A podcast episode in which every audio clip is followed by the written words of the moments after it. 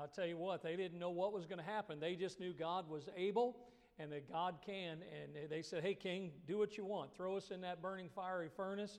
And uh, of course, the Lord went with them. And what a blessing to hear uh, somebody sing for the Lord this morning. Take your Bibles. And if you're joining us by way of live stream, make sure you have your Bible out. I hope you have the outline there with you. We're going to be in Genesis chapter uh, 46 and in Genesis chapter number 47 this morning. And I'm not going to begin as I normally do with the text. Uh, we are going to really kind of walk through uh, a lot of these two chapters this morning. We've been, if, if, again, if you're joining us, our theme for the year is It Is Well. And we've enjoyed uh, just taking this journey that God had us on, has had us on uh, about how that, it, and it, really, when I think back to all that's happened in the last couple months, I had no idea, but God did, that all this was going to happen. And I love how God put this theme on my heart. It's helped me, and I pray it's helping you as we've been going through this together to realize that even though we're going through this situation, that it is well because of God. Uh, the focus this morning turns to these two chapters on how it is well because of a family reunion. Uh, how many of you like family?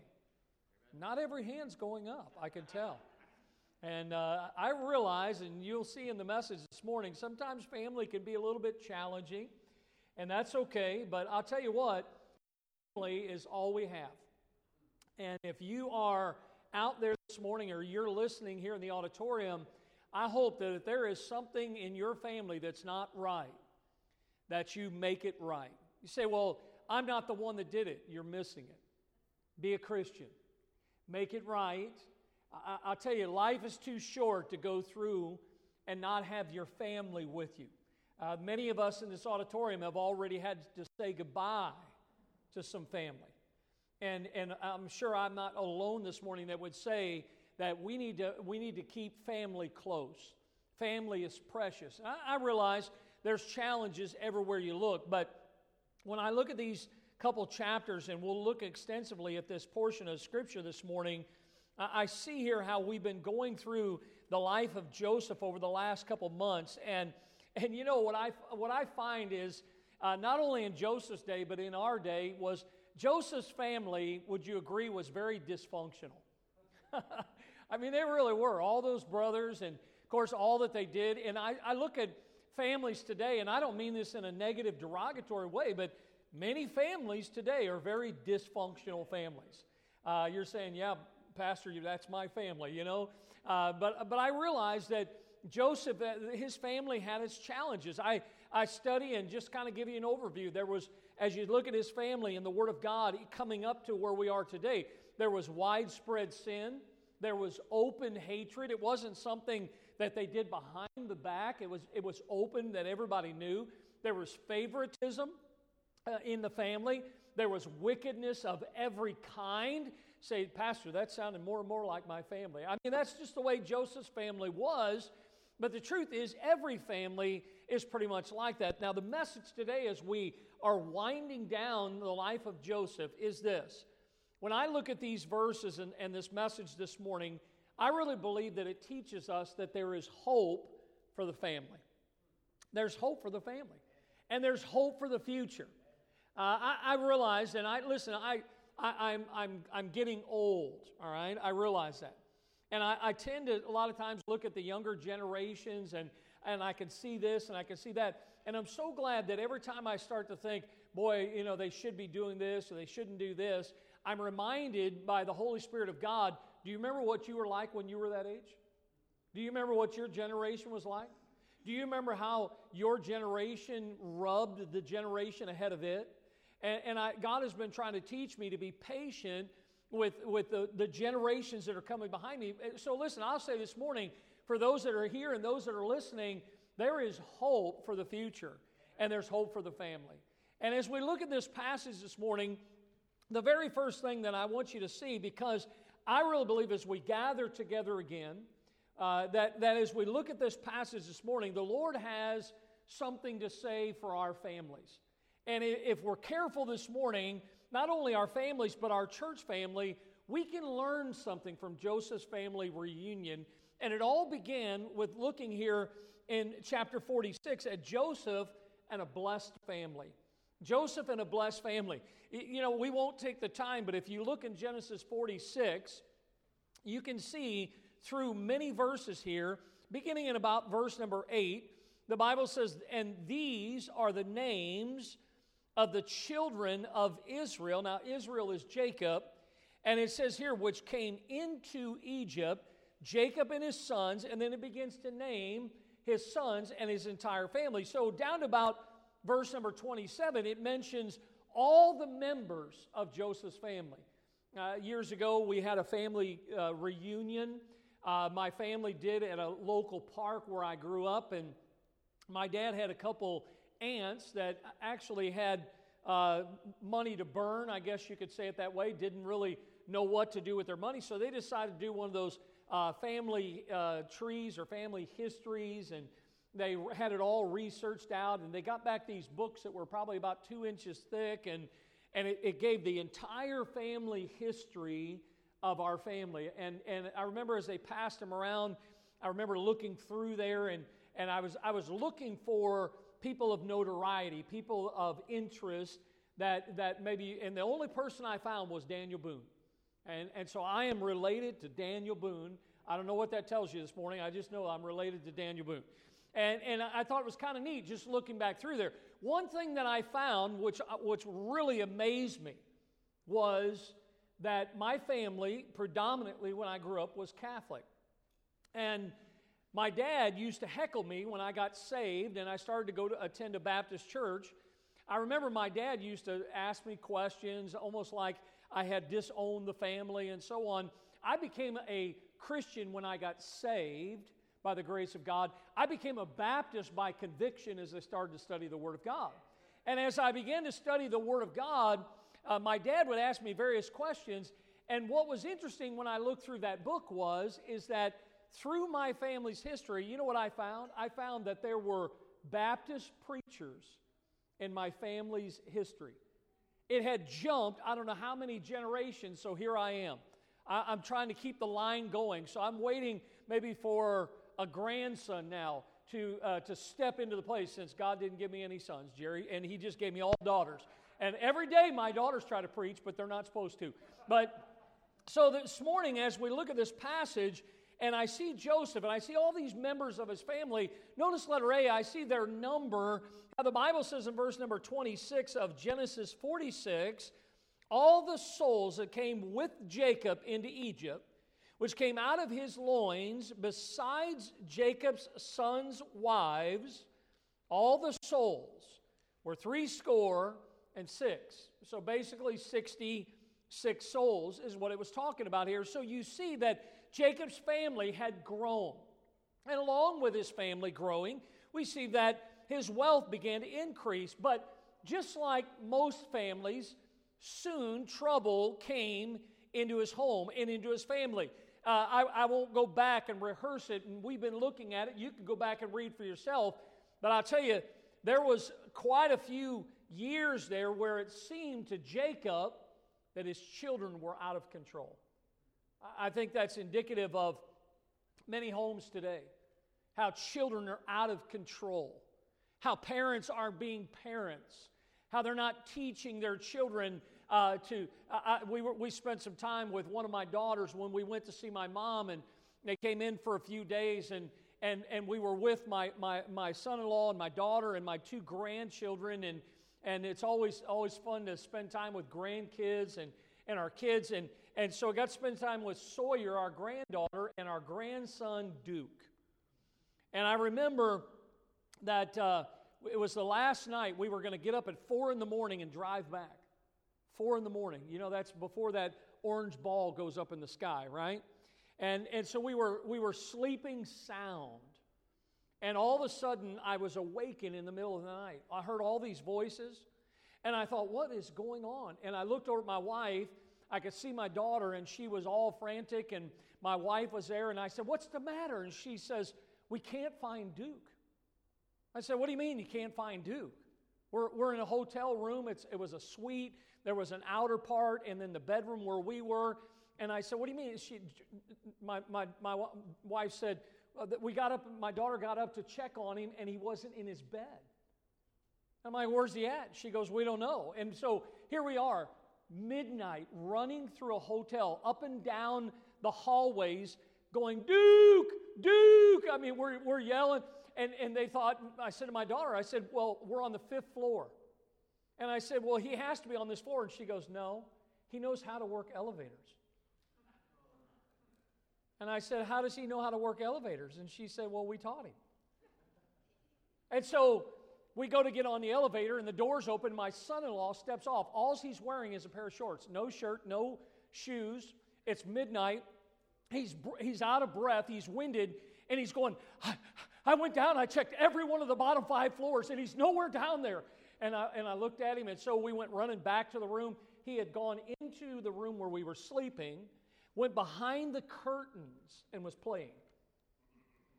My son in law, if I wouldn't have been there, would have killed my grandson. About that time, I thought to myself, I'm glad God chose wisely not to give me any sons. You know, I thought, I'm glad my son in law has to deal with that instead of me. You know what I did? I laid back down, went back to sleep. I, didn't, I don't know what happened after that. I know my son in law lived through the night, and I know that my grandson is still alive. I saw him in the morning. But children sometimes get out of control. And that's what happened in Jacob's family. It must have seemed for Jacob as though life was always going to be hard, that life was going to be unsettled, that it was going to be difficult for not only him as a father, but for his entire family. But it's amazing how God, listen to me this morning, God took a man, Jacob, this one man, and brought through him the nation of Israel that we still talk about today. What appeared to be a family that was ruined by tragedy was actually a picture of God's grace in the making. God was working in this family, in this situation, and, and I, I was thinking about Jacob and his family, and of course, Joseph and the brothers and all that, and I was thinking about my family. You know, I just spent uh, some time, we went over to my oldest sisters on Thursday night and got together with my sisters and my brother in laws, and course, some of my nieces and their husbands and their children now. And, and I was thinking about my family, how things weren't always the way they are now. I was with my sisters and I said, I said, hey, listen, we need to take a picture. My one sister, Debbie, she goes, I don't take pictures. I go, You do now. You're taking one for your brother. So all four of us, we go down. They humored me. We went down outside my sister's backyard, and, and we get down there, and, and, and we're standing there, and I said, Now uh, get in age order. And so my, my one sister standing there, and I said, Did you forget what order you are? And she's like, Well, everybody at work says that Denise is older than I am. I said, Well, she's not, so get next to her. So she gets next to her, and I'm standing there, and, and, and, and somebody says, Debbie doesn't smile. And I said, Yes, she does. And I had my arm around her, and I started tickling her. she's, Stop that, Dane. And she's smiling, and I said, Snap a picture. And I got a picture with her smiling. you know, I, I don't know the next time I'm going to get together with my sisters. I don't know the next time I'm going to be together with my family. And, and I'm thinking about my family today, and I want you to think about your family. It may appear sometimes that your family, like Jacob's family, is out of control. Uh, those that are in the family, those that you love, and those that you care for. But listen, can I tell you, just like in Jacob's family, God has a plan. And God wants to work the plan that He has for your family. He worked in Joseph's family, and He can work in your family too. And what we need to make sure we keep doing is that we need, need to keep praying for our families, and we need to keep trusting the Lord when it comes to our families. See, I see their number, how that they had grown. Jacob's family and his wealth began to increase. And then I see their natures. Look what it says in Genesis 46 and verse number 10. Just a little phrase here. It says, The sons of Simeon, Jemuel and Jamin and Ohad and Jachin and Zohar and Shaul, the, the son of a Canaanitish woman. See that, that reference there that he had married a Canaanitish woman. In other words, when you look at just this little snapshot, and we could find other things if we took the time this morning. But these people that were members of his family, they were not perfect. They were a long way from it. And can I tell you, no one's perfect. We all have our faults and our failures and our idiosyncrasies. But still, as you look at this situation, there is still a glimpse of God's grace that is at work. Jacob's son, that it mentions here in verse number 10, he had married a Canaanitish woman. Now, the reason that I'm pointing that out this morning is because just like us, their nature is the same nature that we have when we are born. Canaanitish people were accursed people according to the scriptures, and marriage to them by those that were a part of Jacob's family, the, the people of God, marriage to them was forbidden. It reminds me of what the Apostle Paul said about himself, the great man of God that he was. But listen to his testimony in Romans 7 18. He says, I know that in me, that is, in my flesh, dwelleth no good thing. Paul says, For to will is present with me, but how to perform that which is good, he says, I find not. See, we all have that Adamic nature, and when you look at Joseph's family and how blessed it was, you see their number and you see their natures, but notice you also see their names as are mentioned in these verses. Every time I, I read this, and I realize sometimes we get to chapters like chapter 46, or we get to the various places in the Bible where you have the genealogies, where a lot of times we, we tend to struggle when it comes to reading those in our Bible. But when I look at all these names, I'm reminded that the Lord knew every detail about Jacob's family. Did you hear that this morning? God knows every detail, not only about Jacob's family, but about your family and my family. You know why? Because God is God. God knew who belonged to who. God took note of all of that. He knew every individual. He knew every sin, every problem, every fear, every worry that they had. He knows everything about our families. He knows the secrets that we are trying to hide. God knows all about the needs that we have. He knows about all our problems, every worry that we have, every need, every valley, every failure, every success. God knows the pain that we go through in our hearts and the joy that we have in our souls. Listen to Hebrews 4:15. We have not an high priest which cannot be touched with the feeling of our infirmities, but was in all points tempted like as we are, yet without sin. Let us therefore come boldly into the throne of grace that we may obtain mercy and find grace to help in time of need. God knows what your needs are. God knows what you're going through, what you've been going through these past couple weeks and months.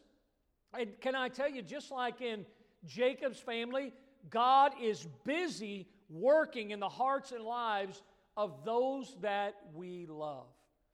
We need to make sure that we're doing the only thing we can do, and that is that we put them in His hands. And we look for God to work when we cannot work. I love what Peter wrote in 1 Peter 5 7 casting all your care upon him, for he careth for you. God cares for you this morning. And God cared about Jacob and his family. And that's why I see that as we look at this passage this morning and we see this family reunion happening, how they had been segmented, how they had been apart from each other because of sin. I see how God is working and God's grace is evident and Jacob has a, a family that has been blessed by God. And so we see Joseph and a blessed family. And then we see Joseph and a beloved father. Now, I want you to think about this this morning. I, this has been something that's really been, especially as I made a, a trip back home. Uh, I call it home, back where I grew up. This is home for me now. But I was thinking about my father. I went back and I spent some time and I was able to, to gather a few things that belonged to my dad. I remember I grabbed something to use the other day, and, and I said to my wife, I said, the last time this was used, my dad was the one that used it. There was something else that I saw, and later on I got it. I never said it out loud, but I thought the same thing. The last time this was touched, my dad was the one holding it. When I look at this passage this morning and I see how Joseph treated his father, you know what that does is it, it well, at least for me, it reveals much about the character of Joseph. the way that we, listen, the way that we treat those who grow old around us are really a window into our character. How do you treat people? How do you treat people that are older than you? I grew up in a day where we were taught at a very young age, didn't matter who it was, to say yes, sir, and no, sir. Yes, ma'am, and no, ma'am. It's kind of funny, still to this day, as old as I am, I get around some people that are about my age, and I'll still do that with them, and they'll look at me like, Why are you saying that to me? You know, I always do that to Brother Vaughn because he's my elder. He's older than I am, you know. It's evident that he is with all that gray hair that he has. But but here's the thing about Joseph and his father. Look at it first of all. Notice he gave his father attention. Look in chapter 46 in verse number 28. Look at these verses. The Bible says, And he sent Judah before him unto Joseph to direct his face unto Goshen. And they came into the land of Goshen, and Joseph made ready his chariot and went up to meet Israel his father to Goshen and presented himself unto him and fell on his neck. The Bible tells us here that when Joseph was younger, you know, look, it's evident that Joseph was that son that, that Jacob had waited for. He, as you study the scriptures, here's what you find is that he was the apple of his father's eye. Now, I realize that there ought not to be, when it comes to children and parenting, there shouldn't be favorites. But this was the case with Joseph and his father. Jacob favored father, uh, Joseph above all of his sons. Remember the coat of many colors that he gave to Joseph? That coat really became a, a, a, caused a great problem in the family. Why? Because as Jacob gave that coat to Joseph, it, it really was a statement of the father's love for that particular son. All the rest of the sons were probably thinking, Where's my coat? God didn't give me a coat. Uh, my father didn't give me a coat. And so here he was. He was, he was definitely favored by his father. And here's what we see in chapter 46 is that now, after Jacob had favored Joseph, now Joseph is in the place where he's in the place of power, where Jacob now has become an older man in his life. Joseph finds himself in a position now having to provide for his father. It's kind of a role reversal. Some of us have experienced that as we've gotten older, that our parents used to provide for us, and now as they're older, they need us to provide for them. And here he is that he's, show, he's showing attention to his father. He goes out, as we just read there, to meet Jacob. He wants to ensure that all of his father's needs are being met. This past week, people have asked me this morning, Pastor, how was your trip? I'll tell you in about a month. Uh, we, we spent the entire time working on my father in law's house. From the time we got there till the time we left, say, Pastor, why would you do that? Because I love my wife and I love my father in law and their family, and family takes care of family. My father in law is just turned 80 on Tuesday. We were there for his birthday. The whole idea of, of working on his house was to try to get, because he lives on a, on a two level house, we were trying to get the downstairs to where he had everything he needed so he, where he wouldn't have to go upstairs for anything. So I spent the entire time working on that. You know why? Because just like Joseph with Jacob, we were trying to make sure that, that all of the needs that my father in law would have would be taken care of.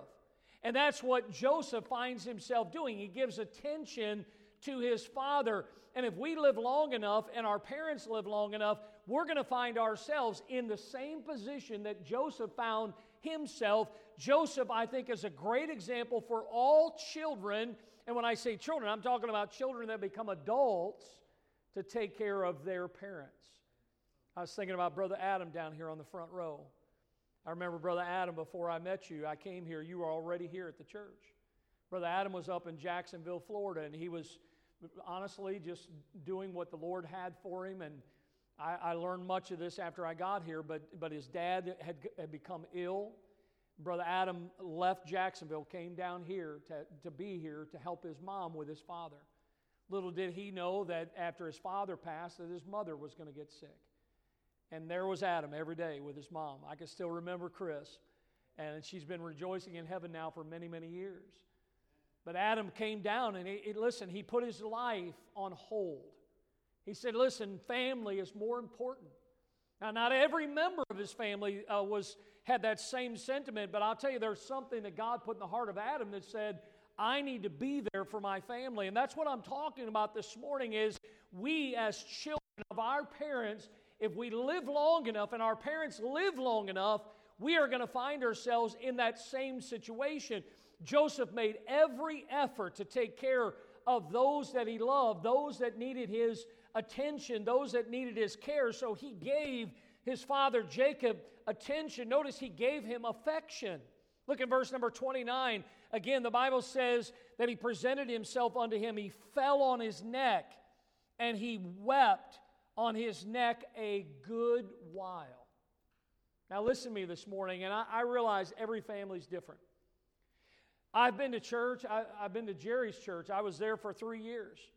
I, have been to churches. I've been, I've been to church all my life until I came to this church. This is the very first church that I've ever been to that the church is a hugging church. That's really hard when you have COVID 19. You know, it's, it's been really hard for our people. You know, I've been trying to keep Brother David Mills at home because he cannot control himself. And, and, and like in the South, you, you know, very friendly people, but they don't walk around hugging everybody, you know, because they might mess up their hair or whatever it might be. But, but listen, I'm going to tell you something. When you talk about affection, you look at this situation here, it had been over 20 years. Can you imagine not seeing your father, somebody that you love that much, for 20 years? And here's the reunion. He, he could not contain his emotions. He fell on his neck. I mean, he, he, there he is. Remember his position. He literally is at this time the prime minister of Egypt. And he is hugging his daddy as a grown man, weeping and crying, and everybody is standing around him watching. The prime minister. Prime ministers don't do that. People don't show that kind of affection, especially to people from where Jacob's family came from, if you're living in Egypt. But as you find here, he made no effort to hide his love for his father. I love this, how he's weeping like a child, hugging his father. Look, we should be the same way. We should not be ashamed to display our love and our affection for our families. Some of you, I know you are taught never to display any affection publicly. I love to do this to my wife. Sometimes I'll kiss her in public and she'll say, I'll do it on purpose. She just comes from one of those families, you just don't do that publicly. You know, somebody might see. Might see what? I got a ring on my finger. I got a piece of paper that says you're my wife. If I want to hug you, I'll hug you in public. I want to hold your hand or kiss you. I'm going to do what I want to do, you know. I mean, within bounds, I guess. But, but here's the thing is, some people never kiss on their family. They never hug at all. Look, my mom, I went to see my mom, and I, I you know, we were in town, and of course, I, I love to see my mom. She's been in a home now for many years. And, and the best they could do, which I was thankful for, was they brought my mom out on a balcony one floor above me. And I was about 15, 20 feet below her. And I stood there, and my mom, she is as bad as she's gotten, she can't keep her eyes open. And so I'd stand down there and I'd say, Hey, mom. And she'd barely pop her eyes open. I said, Look, I didn't drive 20 hours for you to sleep. And that the, the, the aide that was with her, she just kind of looked at me and she got a smirk on her face. I said, I love you. And she said, I love you too. And I said, I'm, I'm going to throw you a kiss. And I went, Ugh. and my mom, here she is with her eyes closed. She goes, she caught the kiss.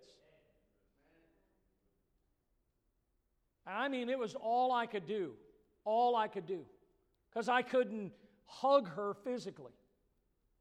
But I'm going to tell you, family, they need to know that you love them. Tell them that you love them. Kiss on them, hug on them. Children and families need to know that you love them. I mean, we, we've got to get beyond this. I'm too dignified for that. Oh, just get over it.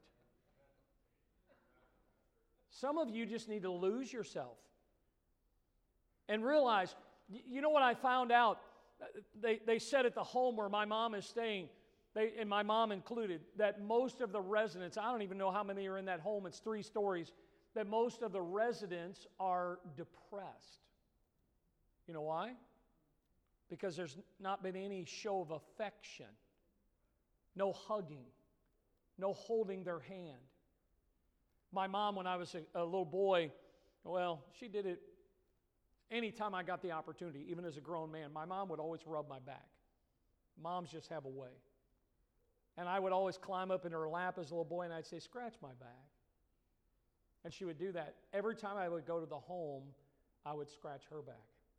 I'd rub her back the entire time I was there. People would see me doing it and they thought, and I could see the looks. You know, like, what are you doing? This is my mom. She showed me affection. She loved me. And I want to show my love for her. You see, he showed his father attention, he showed his father affection.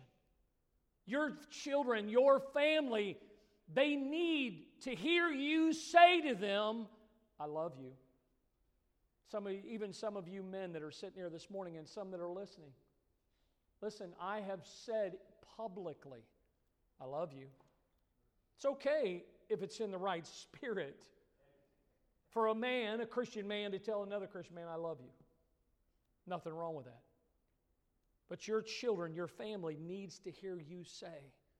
Listen, you can either say it now or when they're gone, lose the opportunity to say it. And then you'll wish you did say it.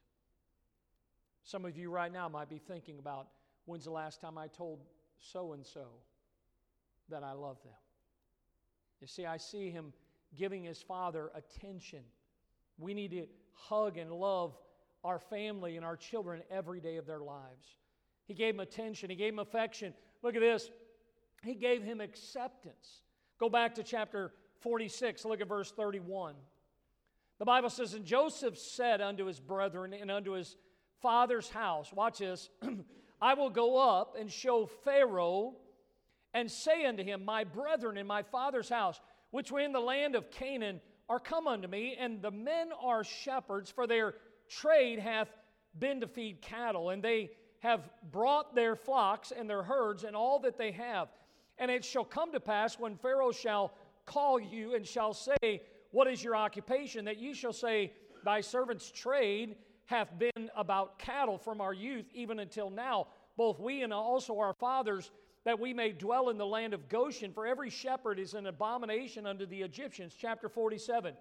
Then Joseph came and told Pharaoh and said, My father and my brethren and their flocks and their herds and all that they have are come out of the land of Canaan, and behold, they are in the land of Goshen. And he took some of his brethren, even five men, presented them unto Pharaoh. And Pharaoh said unto his brethren, what is your occupation? And they said unto Pharaoh, Thy servants are shepherds, both we and also our fathers. They said, Thy servants have no pasture for their flocks, for the famine is sore in the land of Canaan.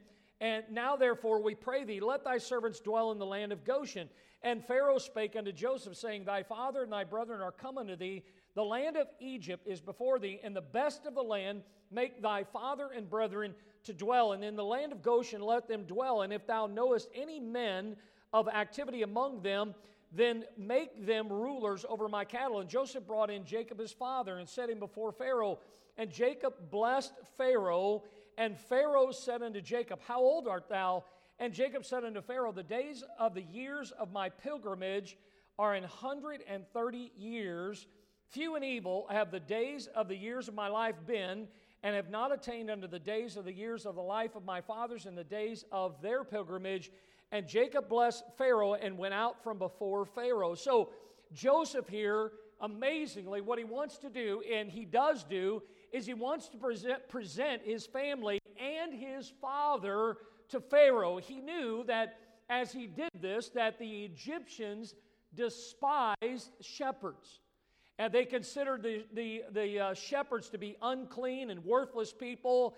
And, and when I think about this, and I won't go into detail, but I think uh, when I say this statement, it'll bring your mind back to some of the major stories that have been in the news the last couple days.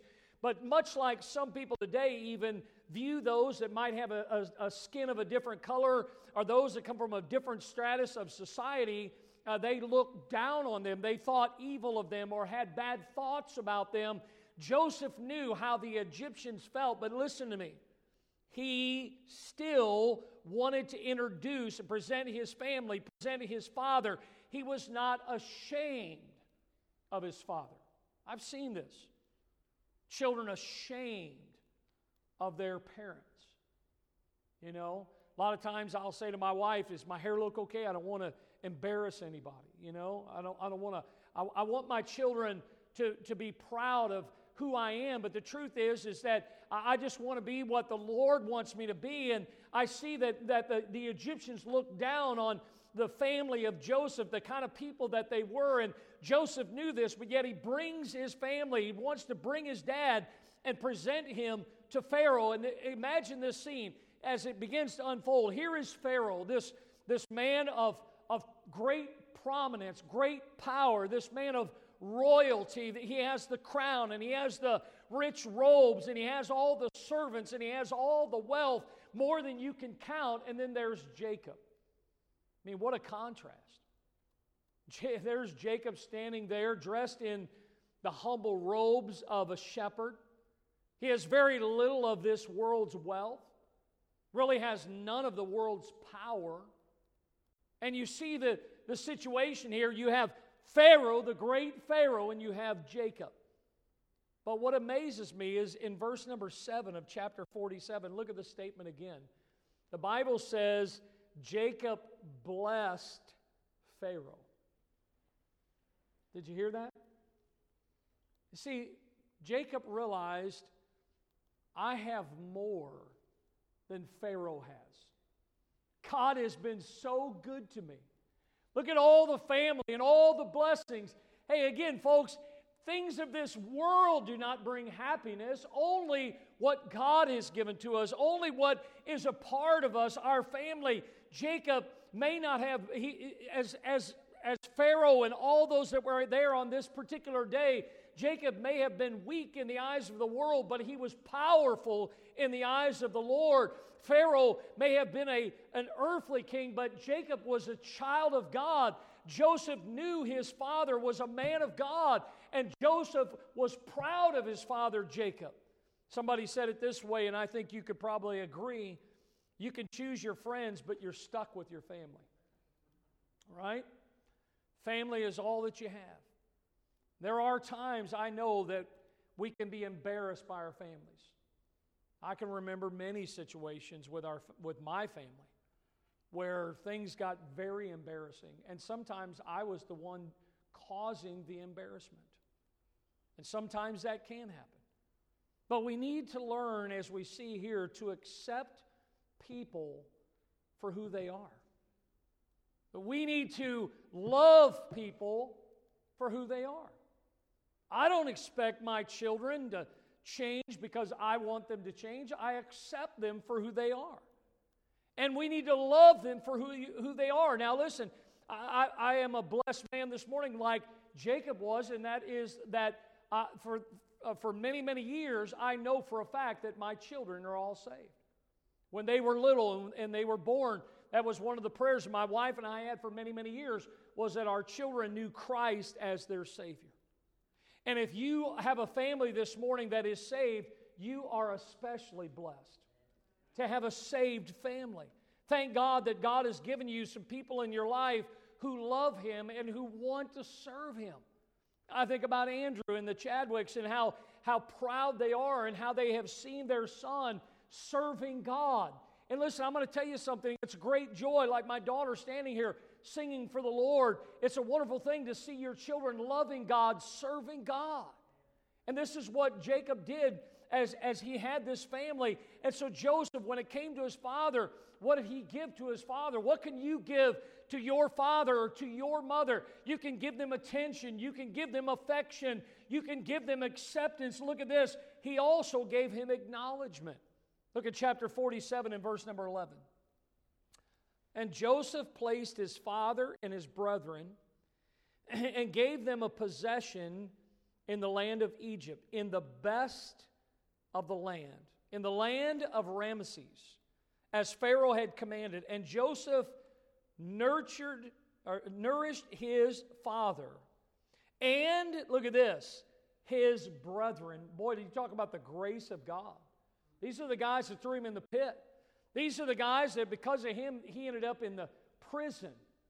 And the Bible says that now Joseph, as the tale has been turned, we see that he is taking care, nourishing his father and his brother and all his father's household with bread according to their families.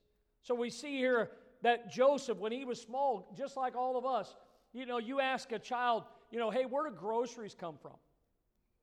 They just think magically they just show up. You know, uh, I, I don't know. I just open the refrigerator and it's there. You know, a lot of us as parents were like, yep, that's right. That's what my kids think. You know, he's 25 and he still thinks the same thing. But here's what we find is, is that Joseph, when he was small, his father provided for his needs. But now, here's Jacob now, an older man. He's in a position where his needs need to be met. So, what does Jacob do? He acknowledges that he has a responsibility to care for his father. That's what we need to do. Acknowledge the responsibility that God has given to us. So, what does Joseph do? He rises to the challenge. And it's again, it's a great example for us Look, Joseph, Joseph could have said, Look, I'm going to put you guys anywhere I want. But he specifically asked for the land of Goshen. This, this particular area of Egypt was the most, one of the most fertile areas in all of Egypt. Joseph saw that they would be in a place that was perfectly suited for the needs of shepherds, that they would have plenty for their herds, that they would be well taken care of. He saw that his father and his entire family had everything they needed to survive, and not only to survive, but to thrive as a family. Joseph, as I look in this situation, you know what I find he was? I hope this is what you want to be. He was a blessing to them. You know, I, I, my father in law, he must have thanked us, I don't know how many times, for doing all that stuff on, on his house. I didn't do it. I didn't do it for him. I didn't do it for thanks. I just wanted to do it to be a help, to be a blessing. You know, God doesn't want us to, to be in a place where we're always receiving the blessing. He wants us to be a blessing to others. That's one of the things I was talking to Pastor Humbert, and I told him, I said, Thank you for being a blessing. And he said, Every time we come, he said, Your church is always a blessing to us. And, and, and that's the way Joseph was. Joseph was a, a blessing to his family. He respected his father. And amazingly, he respected the, the entire rest of his family, including his brothers. And it was a great pattern, not only for Joseph, but for all of us to follow. And we have a responsibility to look after those that are older than us, those that have needs in their lives. Look at 1 Timothy 5:16. If any man or woman that believeth have widows, let them relieve them. And let not the church be charged, that it may relieve them that are widows indeed. James 2:15. if a brother or sister be naked and destitute of daily food, and one of you say unto them, Depart in peace, be ye warmed and filled, notwithstanding ye give them not those things which are needful to the body, what doth it profit? God says, Take care of those. You have a responsibility. Acknowledge your responsibility. So we find here that Joseph had a blessed family, and Joseph had a father that he loved so much. And notice this morning, Joseph in a bitter farewell. And we see this as we conclude the message this morning. Look at verse 40, chapter 47, verse 27. And the Bible says, Israel dwelt in the land of Egypt, in the country of Goshen, and they had possessions therein, and grew and multiplied exceedingly. And Jacob lived in the land of Egypt 17 years. So the whole age of Jacob was an 140 and seven years. He's about the same age as Brother Flynn, I guess. But can you imagine? Think about this. Before he got to Egypt, the 20 years or so before he got there, we've already looked at, and you can go back yourself. It was a time where Jacob was like, My life's over. My son is dead. His sons were a mess. There was all this trouble in the family. For 20 years, remember, I told you this was a message that there is hope for the family and there is hope for the future. Can you imagine what those last 17 years were like? He was back together with his family. He was in the land of Goshen. Hey, listen, all of us should want our last days to be the greatest days of our lives. People talk about it all the time. Boy, I can't wait to be an empty nester. Really? The house gets awful quiet. You know, I mean, I love my children, and there are times where I might think, well, it'd be nice if they weren't around. But the truth is, I miss them all. You know, every time we get a chance to be around any of them, you know, we want to spend time. Now, I know my kids don't think that, but we do. And here he is for 17 years.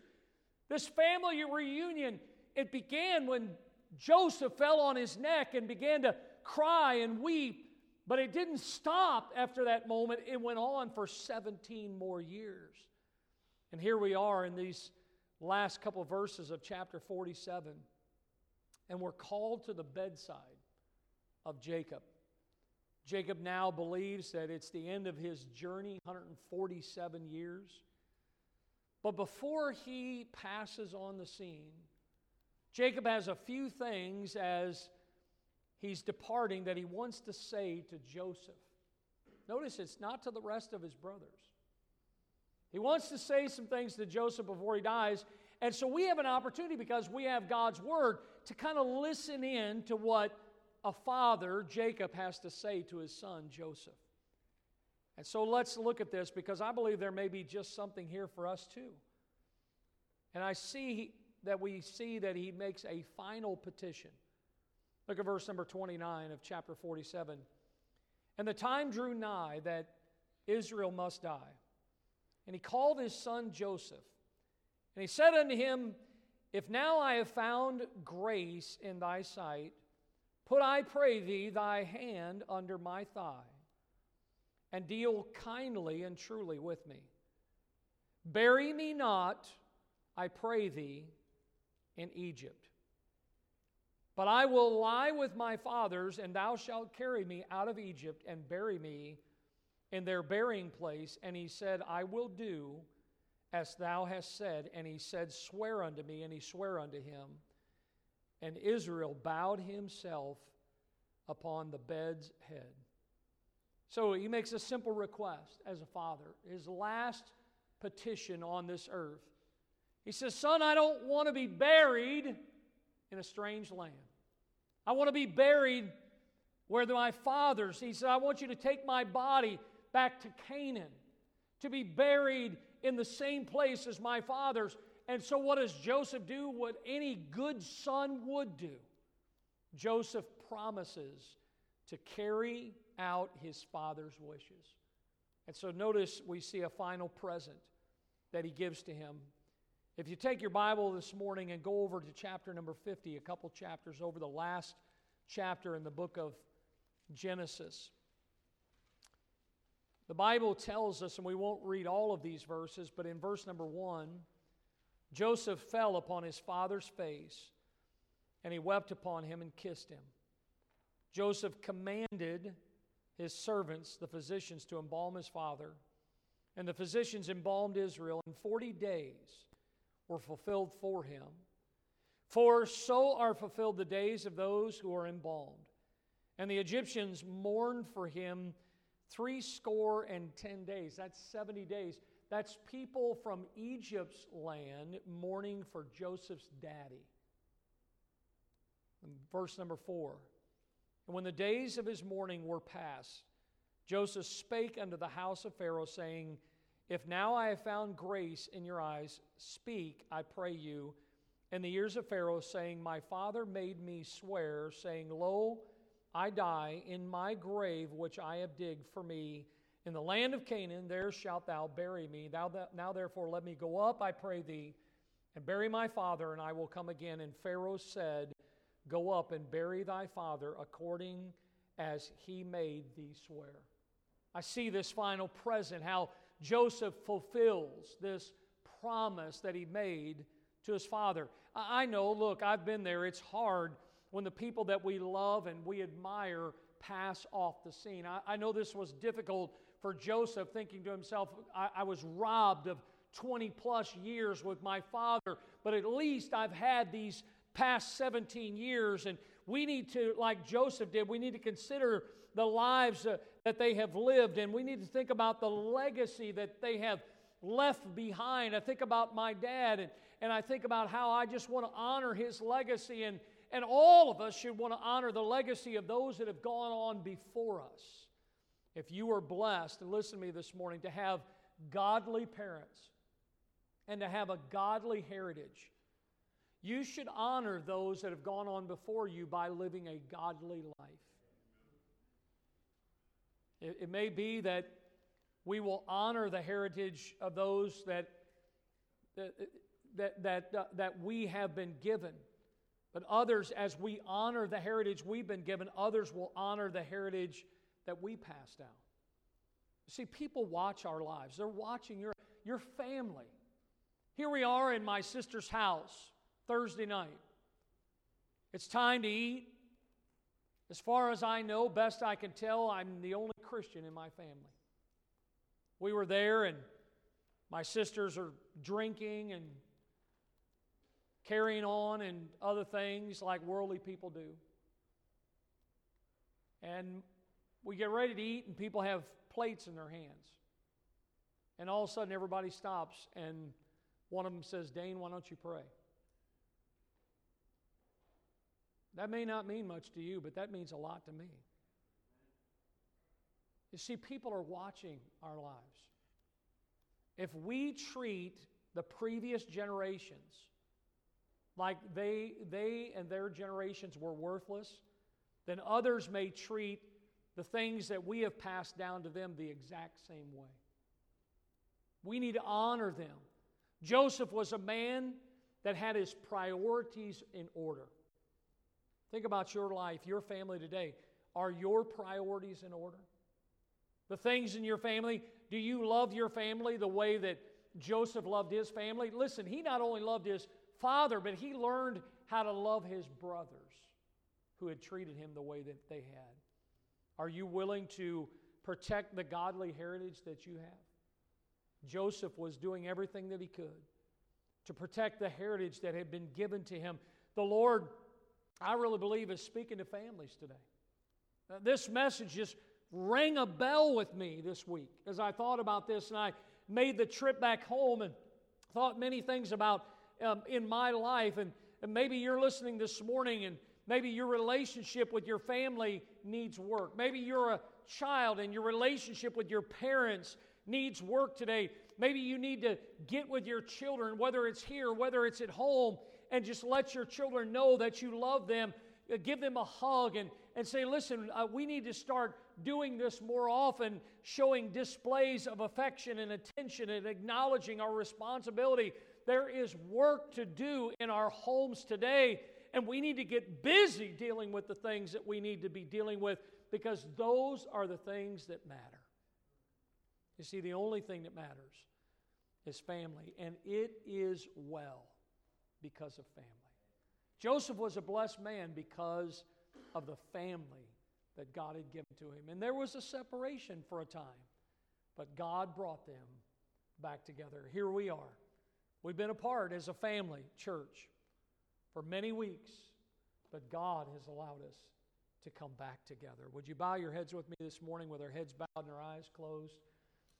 Lord, I want to thank you this morning for this message that you gave to us out of Genesis chapter 46 and 47. I pray that you would help us to see from this family reunion of Joseph how Jacob's family was now back together. All the sons, the servants, the relatives, God, how you had blessed them, the father that you had allowed Joseph and his brothers to have, and how they cared for him, and they, they understood the responsibility that they had. And we know that life is not forever on this earth.